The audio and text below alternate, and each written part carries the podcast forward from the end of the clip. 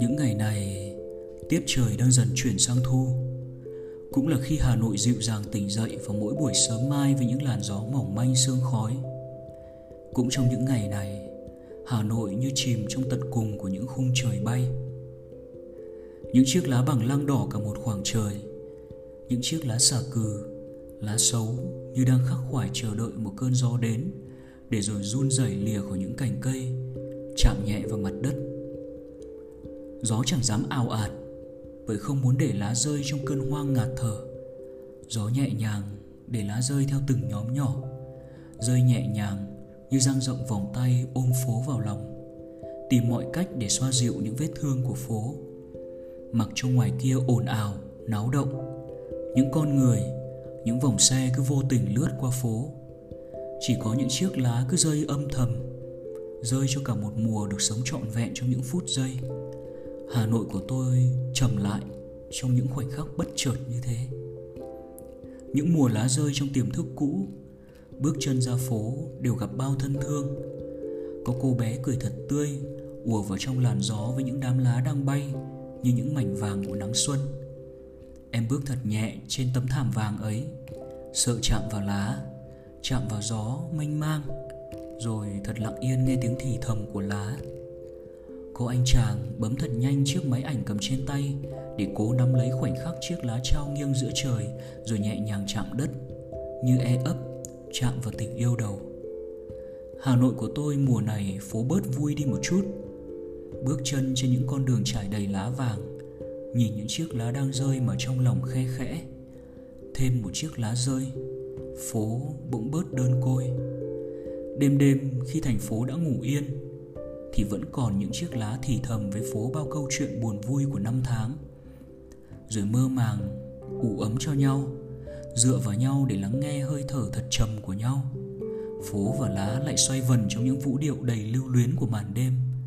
Cứ chậm chậm như thế, đêm trôi đi thanh thản và nhẹ nhàng.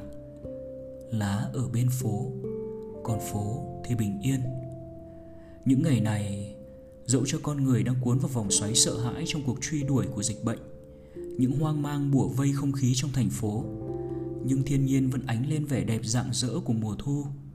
Dẫu có ai đang bước vội trên phố, Cũng buộc phải ngừng lại dưới bóng cây ngước lên ngắm nhìn.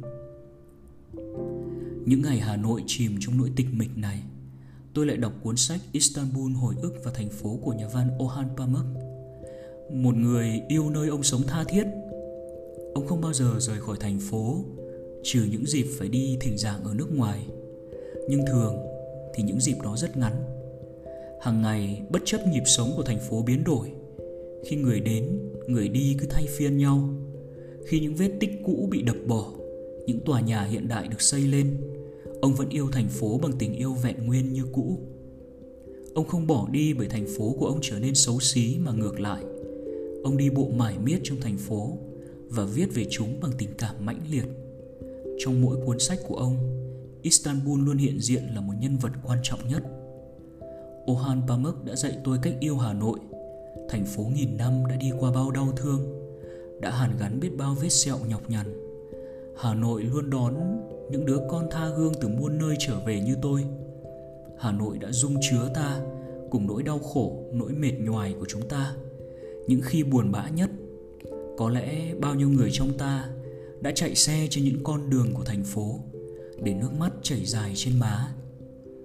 Giữa khi ấy, chỉ có thành phố với những cành cây, những ánh đèn, những đêm tối lắng nghe và an ủi ta. Hà nội hôm nay đang oằn lên vì những ngày dịch bệnh, nhưng hà nội vẫn mạnh mẽ thế. Sao chúng ta nỡ bỏ hà nội mà chạy trốn?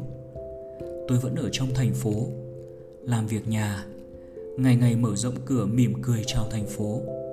Hít thở khí trời, Ngắm nhìn những cây bằng lăng thay lá.